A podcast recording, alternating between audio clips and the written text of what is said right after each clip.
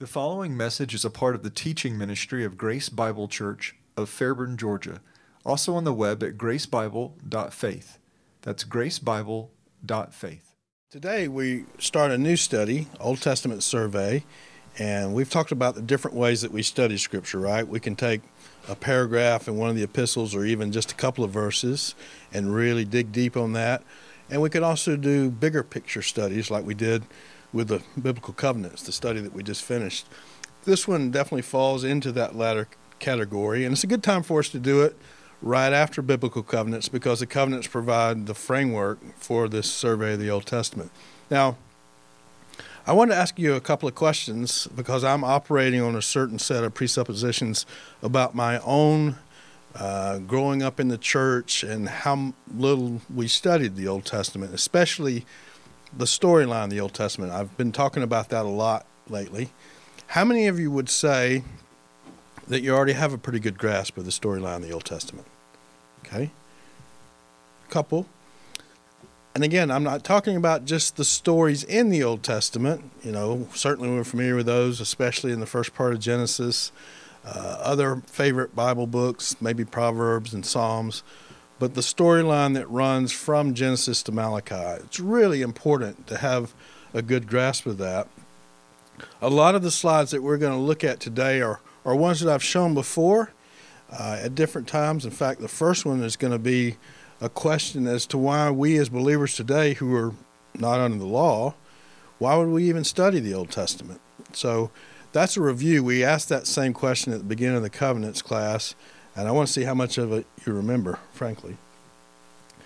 This is the book that we're recommending. I hope if you've not already gotten a copy of that, you can get one in the next couple of weeks. We, uh, Bev and I won't be here next Sunday, but we'll be back on the following Sunday.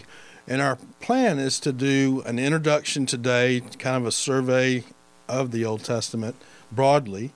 Next time, in two weeks, we'll do a survey of the Pentateuch broadly, and then we'll start in Genesis.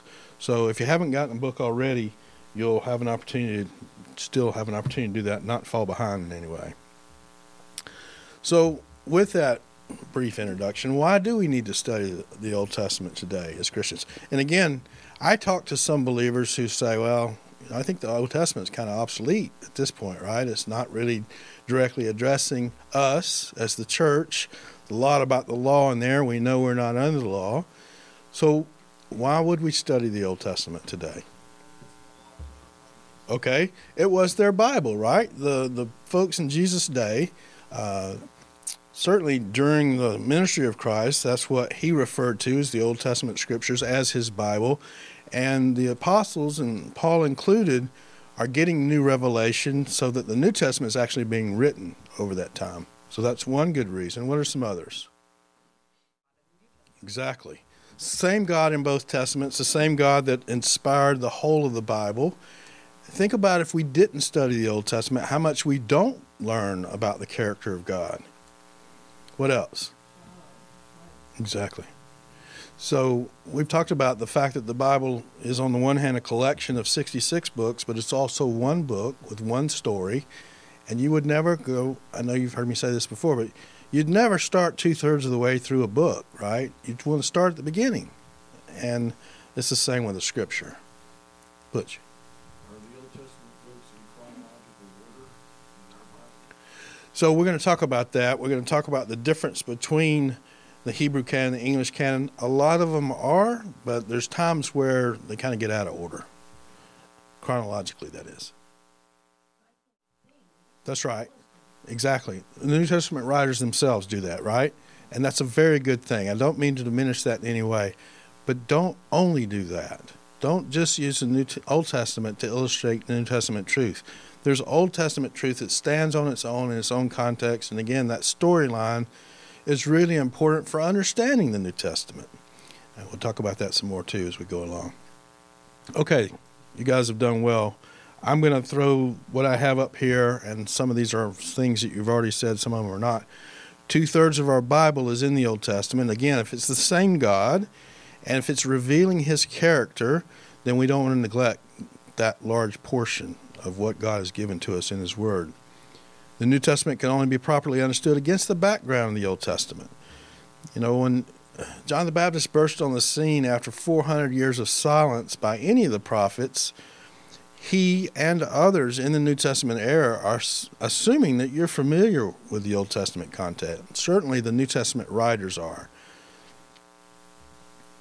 Bible, as Jared said, the Bible of the New Testament writers was the Old Testament. These writers often quote from the Old Testament. They assume you're familiar with its characters and its content. Revelation in particular is that way. Ben Ware talks about this in the section that we read for today. Over half of the verses in Revelation make some allusion back to the Old Testament. And it really helps you understand that book if you have a good grasp of the Old Testament behind it. Uh, Denise said, the same God is the author of both Testaments. You cannot know well the character of God unless you study the Old Testament. Think about the ways that he demonstrates that in the Old Testament. Some of the same as the New Testament, but his love, his righteous wrath against sin, his faithfulness to his promises, his long-suffering, I think, is particularly evident as he's dealing with the nation of Israel. Uh, his sovereignty over everything, the fact that he created everything in the beginning and therefore rules and reigns over it. Because many Old Testament prophecies are fulfilled in the New Testament, and many are not. And really the only way that you're going to know which are and which are not is to be familiar with the whole of Scripture, right? You've got to know all of what the Old Testament does prophesy, and then you've got to be able to see what has been fulfilled already in the New Testament and what remains to be fulfilled still in the future. Because when you read the Gospels, you're reading about events that took place under the same kind of setting, economy, as the Old Testament did. The real change is at Pentecost with the coming of the Spirit and the birth of the church. So it's really important to do that as you read the Gospels, to have that Old Testament background. Because many of the Old Testament's teachings are timeless principles. What section of the Old Testament would that be particularly relevant for? I mean, it, it would be true broadly, but Isaiah. Wisdom literature, very good.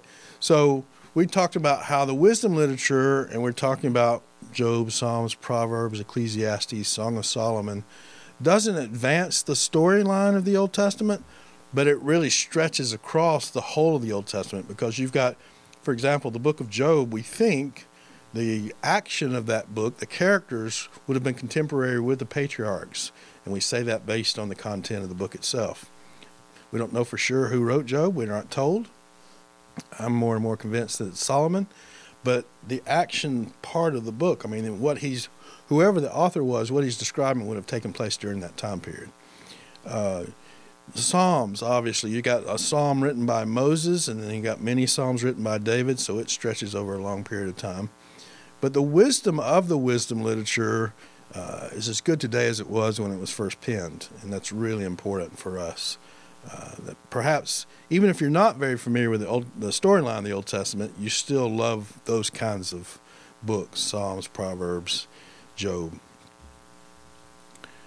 Not everything is restated and reapplied in the New Testament. Think of the doctrine of creation. Certainly there's references to it in the New Testament, but the fact that God created the heavens and the earth and all that's in them over the course of six days is something you have to study Genesis one and two for. Because two basic yet essential themes of the Bible as a whole begin in the Old Testament. What are those two themes? Again, think back to our study of the covenants where we talked about this in the very beginning. David. God's kingdom is one. What's the other one? What's the framework for that kingdom? Or the outline? The co- the covenants. So covenant uh, is one of those themes, and we've just completed our study on it, and the kingdom of God is a major thing. That phrase doesn't appear in the Old Testament, but it's thoroughly illustrated through the Old Testament. We'll have a slide devoted to that. Well, how, I'm sure you remember this slide. I think we talked about this when we went through hermeneutics, but at least my experience growing up in this part of the country, in a Southern Baptist church, we recognize that there were two divisions of the Bible, but we very much emphasized the New Testament because that's the part that told us about Christ. That's the part that addresses the church. Uh, it just seems more relevant for us today. Now, again, I grew up in Sunday school class, and we had the major stories from the Old Testament, but we did not systematically uh, learn the Old Testament from Genesis to Malachi. And I think that's a mistake not to do that, and that's part of the reason we're doing this class. Then the Old Testament is not uh, completely abandoned or neglected. Oftentimes that is the, the way that it, it's used, is just to illustrate New Testament truth. But there's more to it than that. And I think the better way to read the Bible is to see all of it as the Word of God, recognizing that there was a four hundred year gap between the Old and New Testament where there was no prophet that spoke from God, but read the Bible, as Butch was alluding to, in the order in which it's given. That's the way that you're going to understand it the best. Uh, there is a storyline that runs not only through the Old Testament, through the New Testament as well. Yes? So the main difference that the chronological Bible does is kind of inter interweave the prophets with Samuel and Kings and Chronicles, so that you actually have a prophet's ministry lining up with the particular kings that are being addressed. I don't think there's anything wrong with that. Uh, I don't use that method myself because I think there's value too in, in reading all the prophets together. Uh, but I, I, I think you can benefit from both. I do think it's helpful for you to try to read through the Bible in a year, just because you, you get the big picture. That's right. And you're going to see how later revelation builds on earlier revelation in a way that you can't do any other way. If you don't follow the chronological method, you at least want to be familiar with, when you're reading Isaiah and Jeremiah, which kings they're addressing and where their ministry falls. Now, there's aids that can help you with that. Ben Ware's book is going to help us with that. But uh, we'll talk a little bit more about the order of the books as we compare the Hebrew and English canons here in just a minute. I did want to say, too, though, in connection with this, how you read the Bible between these two options, that is, it, some people think it's right to prioritize the New Testament, and that the New Testament really interprets the Old Testament. After, after all, it's later revelation. It's the revelation that brings us the knowledge of Christ. And so they purposefully uh, read the New Testament with priority. They see the Old Testament as types and shadows, and they, in essence, reinterpret the Old Testament, at least parts of it, through the New Testament. That's really a hermeneutical issue. When I say hermeneutical, I mean it's a principle of interpretation. And it's going to lead you to very different conclusions, particularly with regard to eschatology. So Pat Crow was kind enough to give me this book. It's called Dispensational Hermeneutics by a guy named Michael Vlach. And he really does a good job of describing the difference between uh, what I'm just talking about, reading the Bible from Genesis to Revelation and really seeing the New Testament as kind of a flowering out of earlier revelation, or prioritizing the New Testament and reading the Old Testament in light of it. It's a really good book. I think Michael Vlach is very clear, and you can get this on Amazon. It's called Dispensational Hermeneutics. Vlach's name is V L A C H. I would, I know some of you already have copies of this, but I would really recommend getting it uh, just, just for your own reading edification. All right, here's another slide that we've looked at before. I, I think repetition is the mother of learning, so I'm not afraid to show these again. Uh, but I think I, I want to have a little bit different emphasis on this one. You're familiar with the way the kingdom runs through the Old Testament. Even though the kingdom of God phrase is not used, there's definitely the kingdom there, united under, da under Saul and David, divided with Solomon's sin into northern and southern kingdoms. Northern kingdom ends up being basically annihilated by Assyria. Southern kingdom is taken into captivity by Babylon. The ministry of the prophets, as we've already indicated, the latter prophets, is during the times of these kings. And most of them are ministering to the southern kingdom, just three, uh, Jonah, Amos, and Hosea, to the northern kingdom. And their message is really twofold. One, they're calling Judah back to covenant loyalty. They're confronting them with their sin. They're calling them to come back to the Lord and to keep covenant with him. The second major thing that runs through all the latter prophets is a future day when they will, a, a day of restoration. Now, when I say future, I think when they read the prophets in their own day, they were thinking in their lifetimes kind of future. Uh, we know that now a different thing has come. The church has come and grown over time and existed for two thousand years now, but we still see that future restoration of Israel as future to us today. So the next phase, well, even though the kingdom and its king were taken into exile in five eighty-six B C, and there's not been a king over Israel since then, the line of that kingdom was preserved based on which covenant? Davidic covenant. David would never lack a man to sit upon the throne, and that line continued all the way down to Christ himself. John the Baptist is the one that came, and what was his message? Repent, for the kingdom of heaven is at hand. And you see the connection on this slide to the kingdom he's talking about. It's the earlier historical kingdom of the Old Testament, but with a perfect king that will actually lead the people in a way that all the other kings had failed. And he's also announcing that kingdom that was prophesied by the latter prophets. But that message was also taken up by Christ himself and by his apostles. But what was the reaction to that announcement in Jesus' own day? Rejection, particularly by the nation's leaders. And that introduced a new phase of the kingdom that wasn't foreseen in the Old Testament. Now, certainly, when you read Isaiah fifty-three, you can see the rejection of Messiah. But this idea that there was going to be an intermittent era, intermittent time or kingdom between two separate comings of Christ, it's not clear at all from the Old Testament. It becomes clear as you read the Gospels and certainly as you get into the epistles. Within that period of time, that is, remember what, what was the starting point? It was actually the climax of rejection. But what was it that prompted this period, this new phase of the kingdom?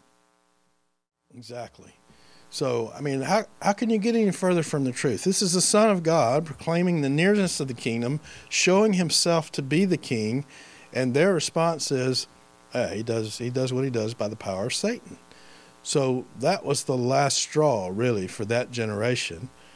Christ begins teaching in parables to avoid, um, well, to keep them from understanding all that he's doing at this point, really to harden their hearts against him. And when does that period of the kingdom end? Exactly. Good. So, and what is this? Well, he, he's, the question was, when does this period of the kingdom end? And his answer was when Christ returns. Now, what kind of teaching method did Christ use to describe this phase of the kingdom? Parables. He said the kingdom of heaven, which is just another way of expressing the kingdom of God, is like this. And he would give these parables. And granted, some of them are not easy to understand. Some of them he went ahead and explained to his disciples and to us, as recorded in Scripture. But he's really describing in most of his parables, well, the nature of the kingdom during this intervenant age. Now, within that age, if, if you think of the the point there of the triangle right after John the Baptist, and then the long side of the other end is the return, the, the beginning of the, Christ's teaching in parables, and then the, his return at the end of the other side of the triangle.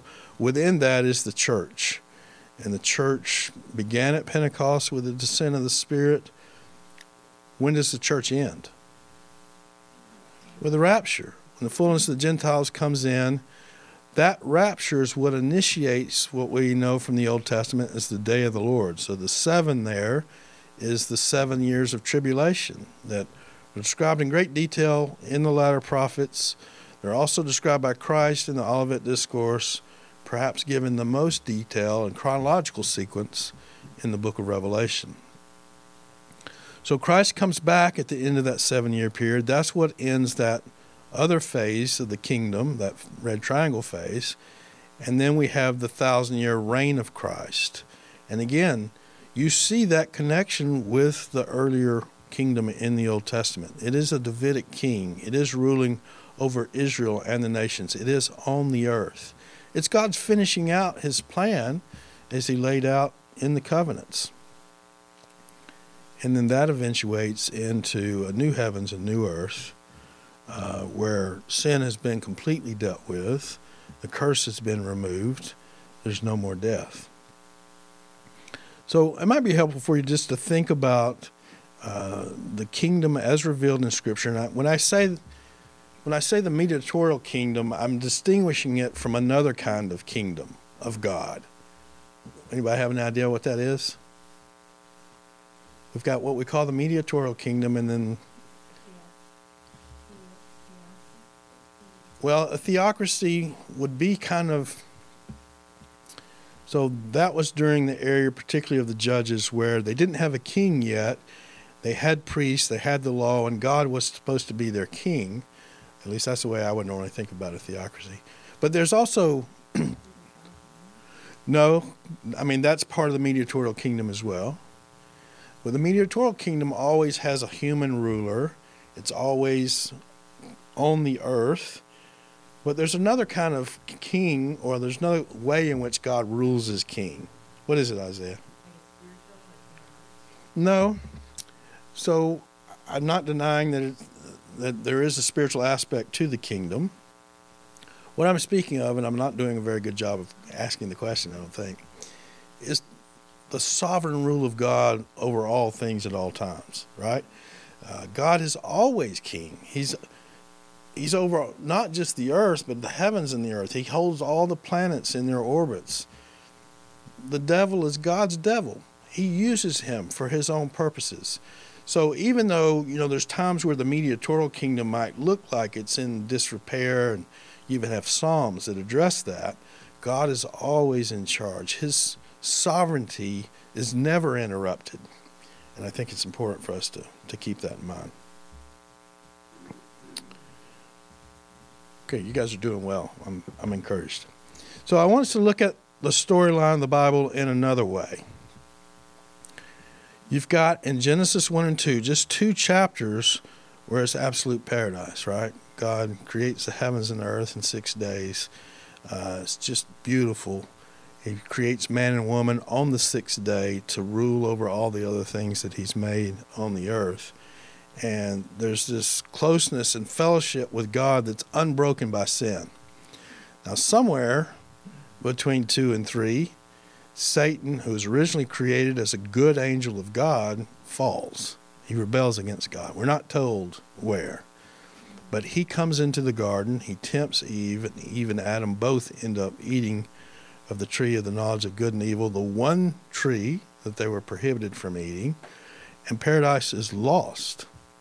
The rest of the Bible, until you get to chapter twenty-one is of Revelation, that is, is describing a earth that's under the curse of God, rightfully so, because of man's fall into sin.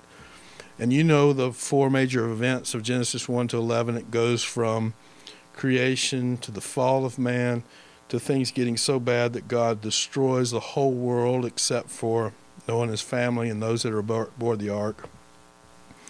After Noah and his family come off the ark and there's some repopulation that takes place, man is still in rebellion against God. He's still not scattering all over the earth like he's supposed to and subduing it. So God confuses the languages at the Tower of Babel. Those are the four key events, and those chapters, Genesis one through eleven, take place, as Ben Ware points out, over a period of about two thousand years. The rest of the Old Testament takes place over a period of another two thousand years. But you have next, in Genesis twelve, God initiating this plan of redemption. And he does that through the call of whom? Abraham. From Abraham, he establishes the nation of Israel. And they are the means by which he's going to redeem the world. Not just human beings, but the whole earth.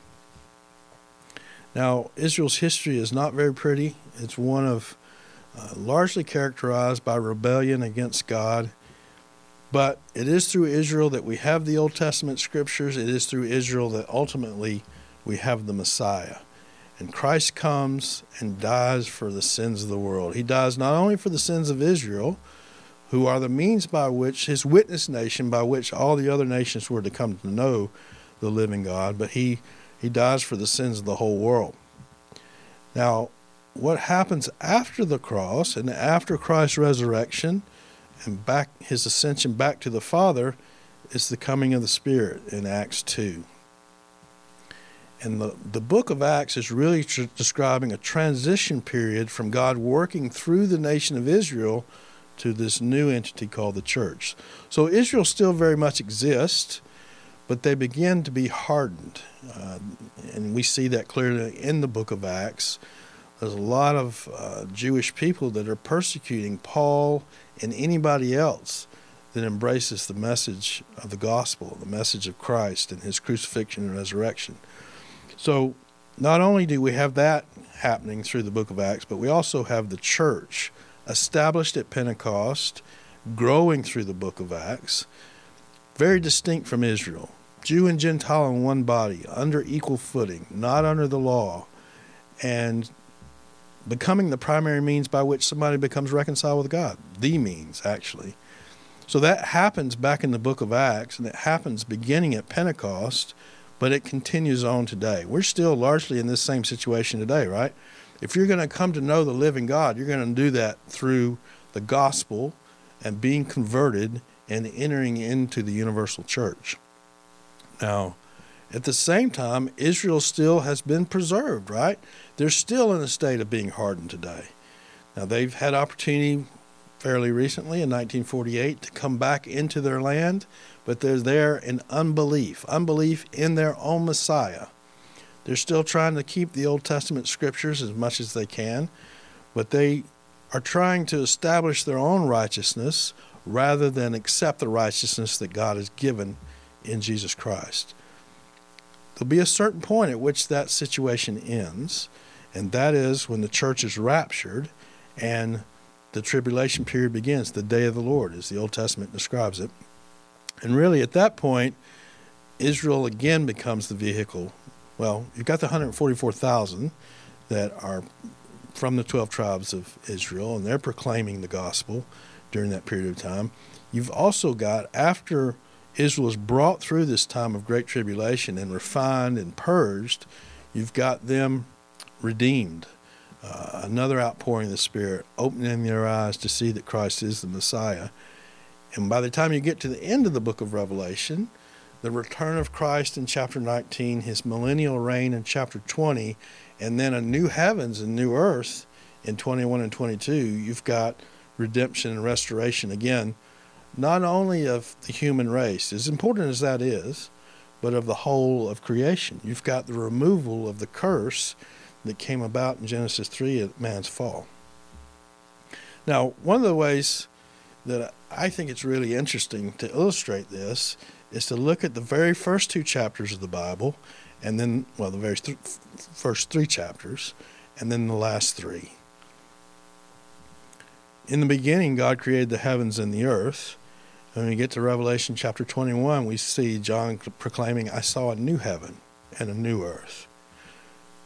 In the beginning, he gathered the seas together, gathered the waters together, and called them seas.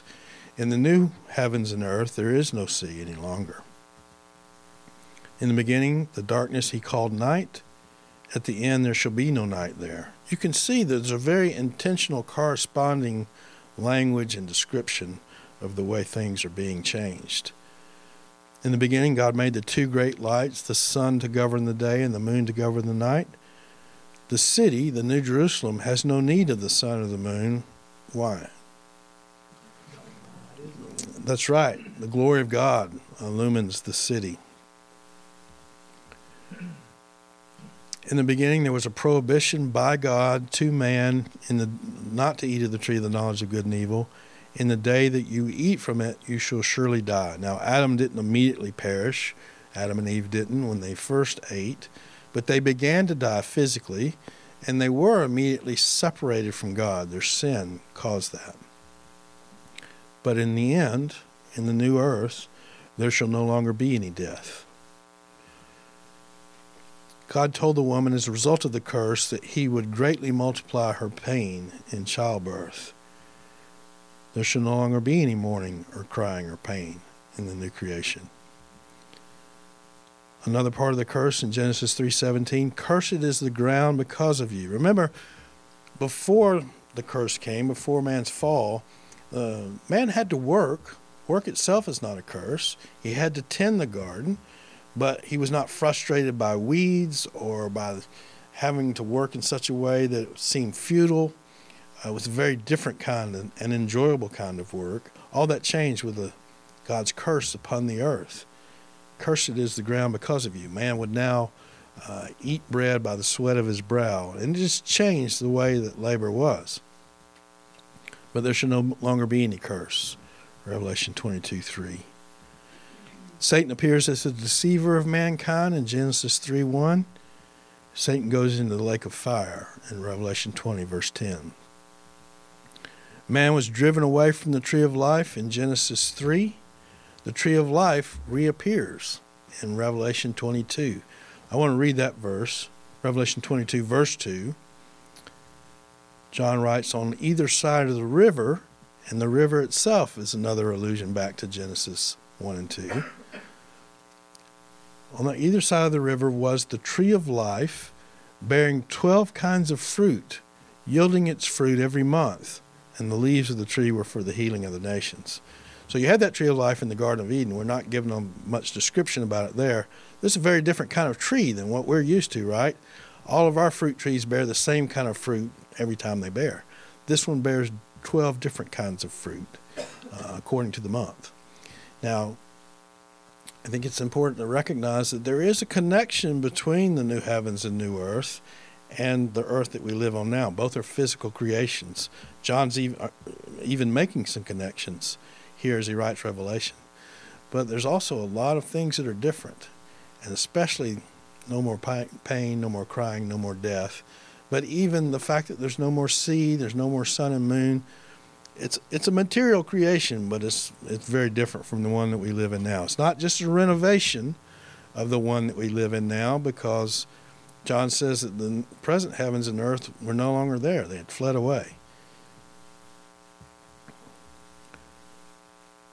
In the beginning, because of man's sin, man was driven from God's presence, and there was a flaming sword to guard the way to the tree of life, to keep man from eating it and being in that state permanently. But what happens at the end? All those that God has redeemed, they shall see his face, his name shall be on their foreheads, really as a mark of ownership, and they shall reign with him forever and ever. Andre. Question. Prior to them eating the fruit, were they only good? There was, there was no sin in the, in the world, so they only thought good things and they only did good things? Yes, they, they had no sin inside of them. They'd been made in the image of God.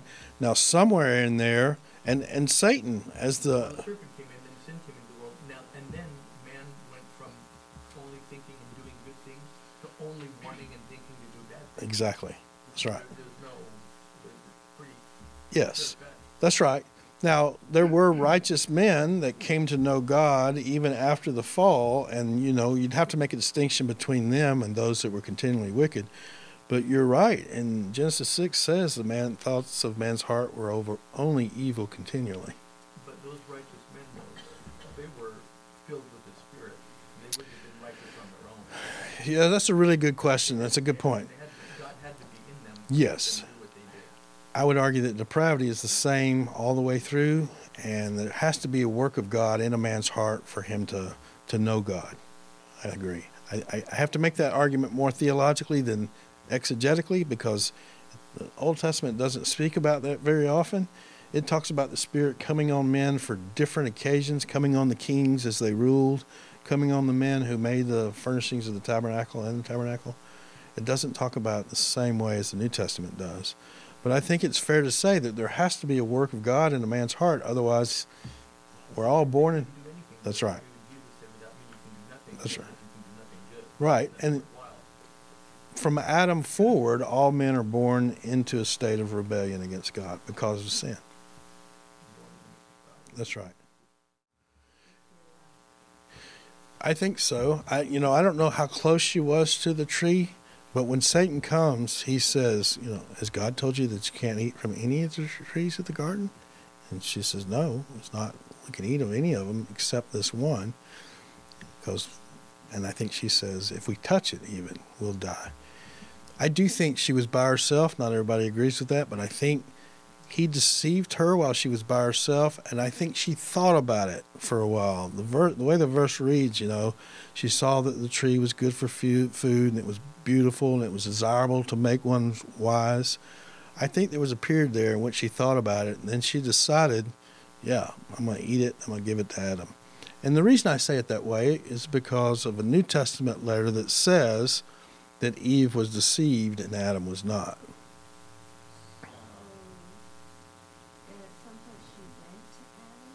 Yes, after she was tempted. We don't know what she said to him. It just says that she took of the fruit and ate and gave it to her husband who was with her, and he ate. So, I, again, you can make an argument that they were both there initially, but it seems like the Eve is the one that's corresponding with Satan. And that one verse, it seems to me, is uh, explaining kind of a time period in which she was still thinking about it.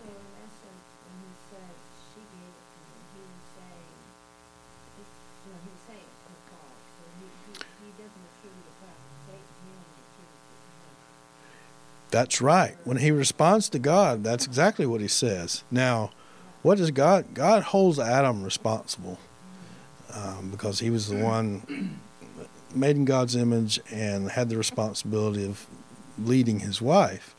But he, he in, in essence, he blames God. And that's uh, the beginning of what men have done throughout history, right? Exactly.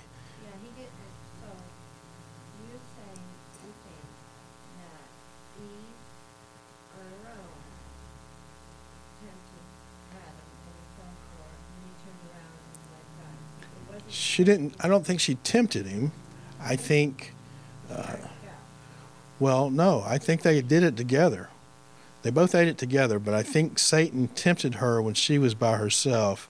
She thought it through, decided she wanted to eat it. I don't know what she told Adam, but she, that's right, that's right. Yes. Let's just look at the account. Yes.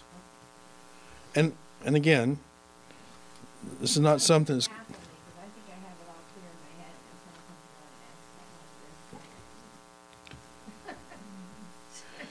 So if no, it's not. It's I mean, you can make a case for the for it happening a different way. Serpent was more crafty. This is Genesis three beginning in verse one. Than any beast of the field which the Lord God had made. He said to the woman, indeed, as God says, you shall not eat from any of the tree of the garden. The woman said to the serpent, from the fruit of the trees of the garden we may eat, but from the fruit of the tree which is in the middle of the garden, God has said, you shall not eat from it or touch it, lest you die. The serpent said to the woman, you surely shall not die. The God, for God knows that in the day you eat from it, your eyes will be open. You, you will be like God, knowing good and evil. And then verse six, to me, is the one that seems like, that's right. And, you know, she's looking at the tree. She's mulling it over.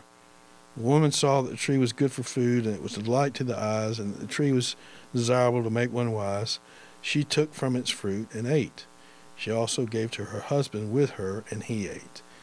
Now, again, I'm basing that on the fact that Eve, uh, I think it's in Timothy, where Paul talks about Eve being deceived. It could be that they were both there and Eve thought that what she was doing was not a problem, and Adam knew it was a problem. He wasn't deceived in that sense. But it, I'm just basing on the, on the way that the text reads with all the interaction between Satan and Eve. Nothing said about Adam at that point. She's the one that begins, decides to take the fruit, and at that point they both eat it together. And yes, they definitely took it at the same time. Under. I, I always thought Adam was created much before Eve. Before Eve. I don't think it would be years. Uh, and then God looked at Adam and said, it's not right that he should be alone. Yes. Sorry for him, that, that That's right. God could speak with, but he needed somebody to be that corresponded to him. Corresponded, exactly. Yeah. And so but, I always thought that since Adam had waited for Eve for however long it was, that when she ate, if he, he said to himself, well, if she's going to die, then I want to be with her. I'm going to die too and eat the fruit regardless. That he, no, that he made a decision to, hey, if she's not here, I don't want to be yeah. here either. And yeah. He decided. He, he, no, he picked her over God, is what I'm thinking. Oh my God, I got upset. He basically chose Eve over God, I think, is what made God angry. Yeah. I, it does say, because you've listened to the voice of your wife and not kept the commandment.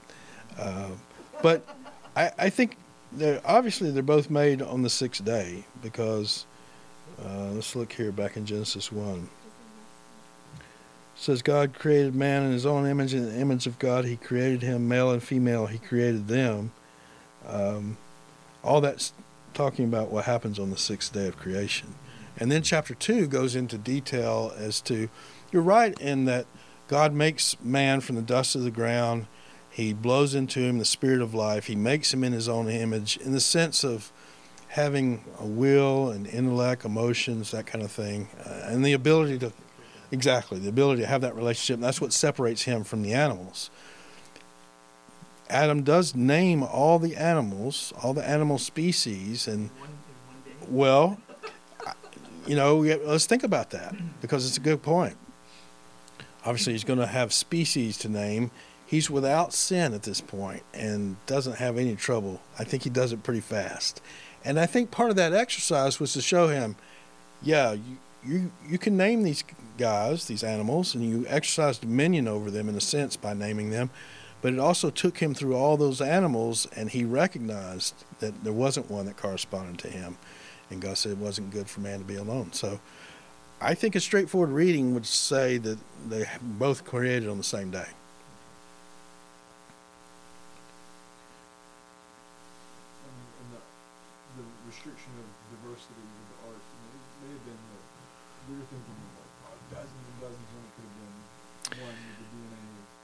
That's right.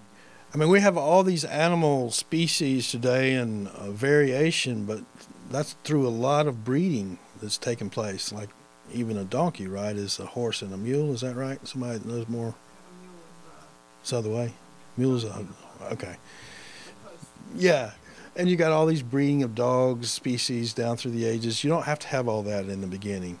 So it wouldn't be as many animals that he had to name. Still a lot, to be sure. And you wouldn't have to have as many on the ark. Yes, I think dinosaurs are clearly part of the original creation, and I think Job is describing dinosaurs in his account. Yeah. Exactly. Even though...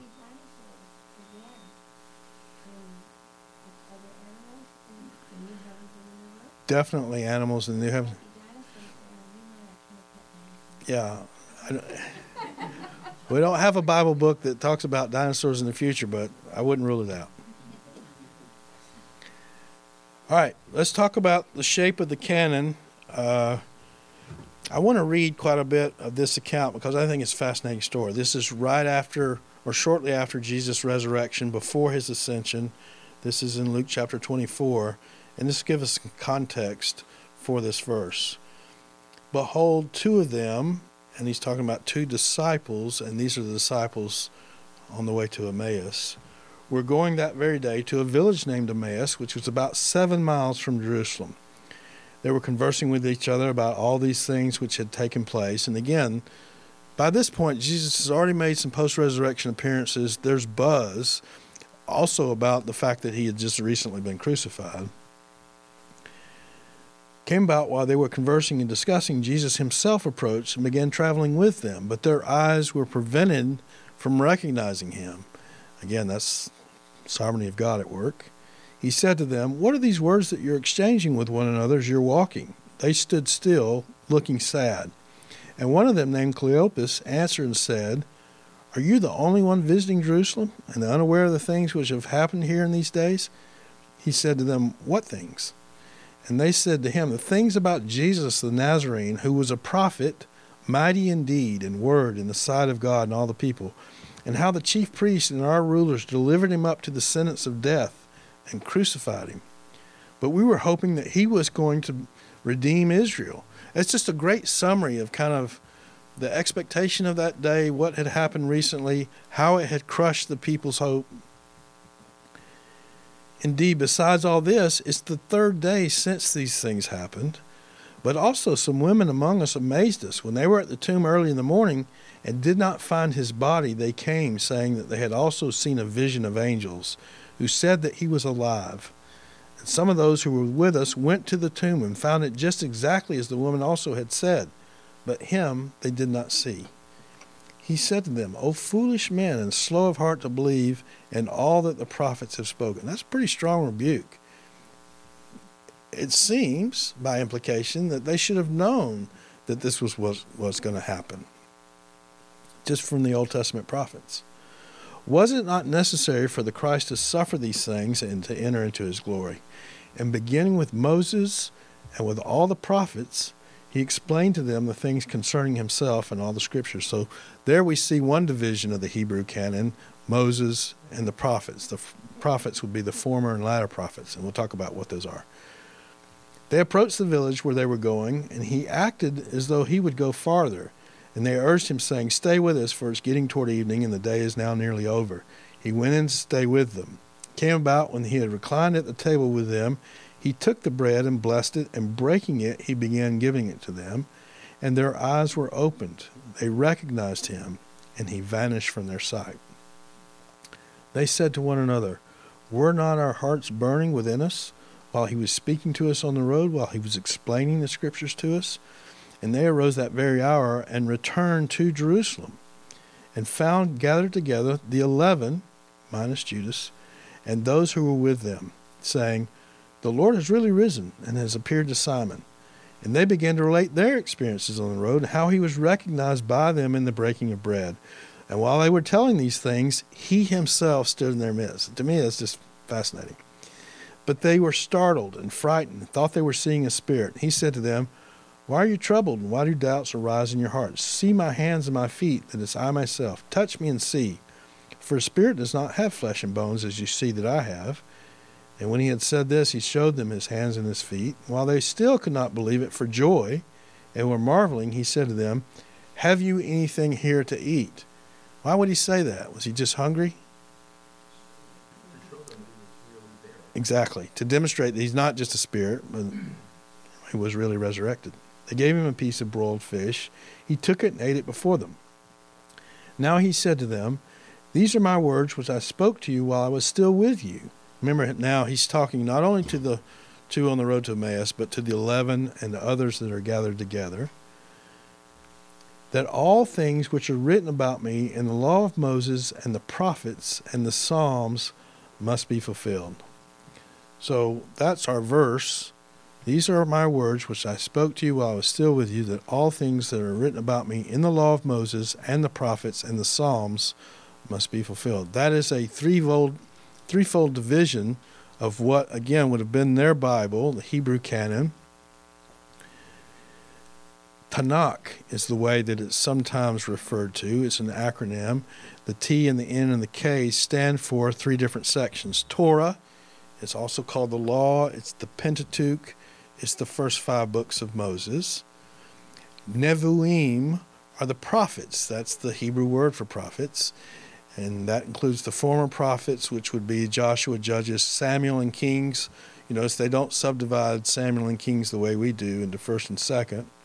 And then the latter prophets, Isaiah, Jeremiah, Ezekiel, the twelve. You notice that Daniel's not in there. He wasn't really considered a prophet in the same way these other guys were, even though he did a lot of prophesying and was given a lot of revelation. And then Ketubim are the writings. It's everything else. Psalms, Job, Proverbs, Ruth, Song of Solomon, Ecclesiastes, Lamentations, Esther, Daniel, Ezra, Nehemiah is considered one book, and Chronicles considered one book, and ends the Hebrew canon. Now notice that Uh, Jesus didn't say writings, he said Psalms, but Psalms, because it stands at the head of the list, kind of represents the rest. Notice also that those are the very same books that we have in our Bibles. They're just divided up differently and um, in different order. So we're going to be looking at it according to the English canon. Um, Ben Ware does something a little interesting in that he talks about foundational books and complementary books. I don't agree with some of his designation of what he calls complementary, so we're just going to go straight by the English canon in our study. Might mean that you have to skip around in Ben Ware a little bit to read the, the books in preparation for a particular Sunday, but that's okay. Pentateuch, again, would be the first five books. Uh, it's the foundation for the rest of Scripture. We've already talked about how four of the covenants that God makes with Israel occur in the Pentateuch, and they relate to the formation of the nation of Israel. The historical books are Joshua through Esther. They continue the storyline of the Old Testament, uh, Israel's ascent, decline, and exile, and a partial restoration, but certainly not the one described by the latter prophets, not completely. The wisdom literature is Job through the Song of Solomon, and the, the prophets are divided up into, Matt's not here, so he won't get too mad at me, major and minor prophets. Minor has nothing to do with their message. It's only their length. Matt, and I think rightly so, prefers that we call them the twelve.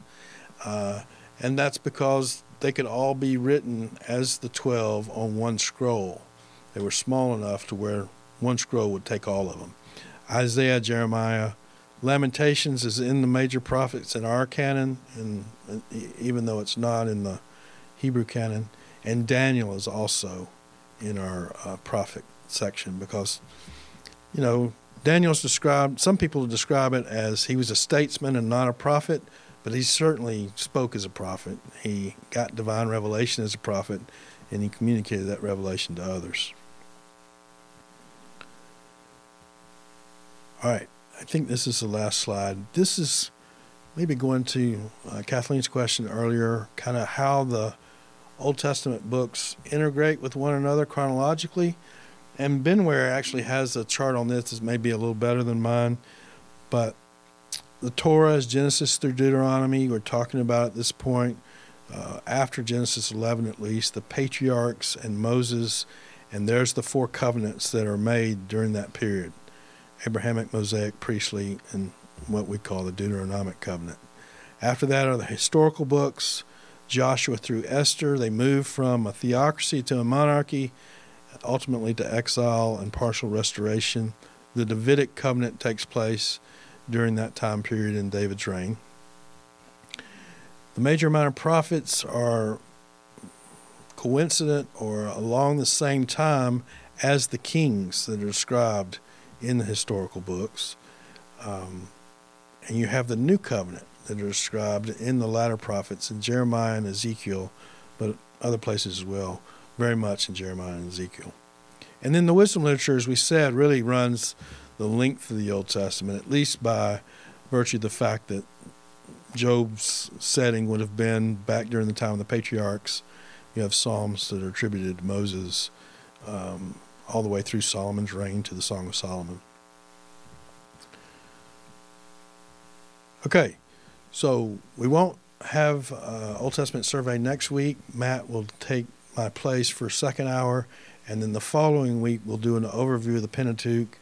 Um, I don't think Ben Ware even has a separate section on the Pentateuch, but hold off on reading the book of Genesis uh, until we till the next week, and we'll just do another overview because, again, there's another storyline, right, that runs from Genesis to Deuteronomy that's continuous. It doesn't break between books. So I think it's important for us to see that. Don't read Genesis yet. I wouldn't. You can if you want to, but I'd reread it again after we cover the Pentateuch. If you want to go ahead and get started on reading the book of Genesis, that would be great. You know, I know all of us have different amounts of time during the week that you can devote to reading Scripture. It'd be really helpful during the course of this course if you can try to read most of the Bible book that we're going to cover for the next Sunday. It's going to be tough with Genesis. It's fifty chapters. I understand that. But whatever, whenever you can do that, it'll be even tougher with Psalms, right? one hundred fifty of those. Whenever you can do that, uh, it will help you in what we're going to cover for that week. All right, you guys did really well this morning. I'm thankful for that. Let's have a word of prayer and we'll be dismissed. Father, we do love your word. We know that we, we love it because of what you've done in our hearts to open our eyes to see you and to see Christ and the gospel and to be reconciled to you.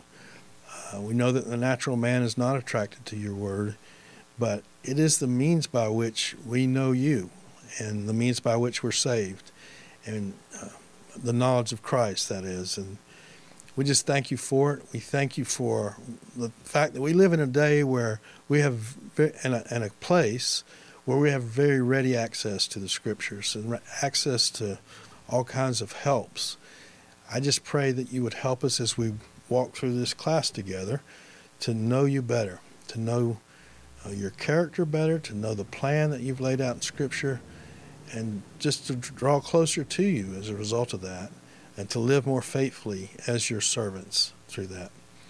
Thank you for uh, Michael and Rachel and just for bringing them together in your sovereign power and for all the preparations that they've both put in and will continue to put in this week. We pray that you would give us a great time of celebration on Saturday and just bless them richly in their new lives together. And as we all go to different places this week, Father, help us to love you with a whole heart and to demonstrate that love through our obedience. We pray these things in Christ's name. Amen.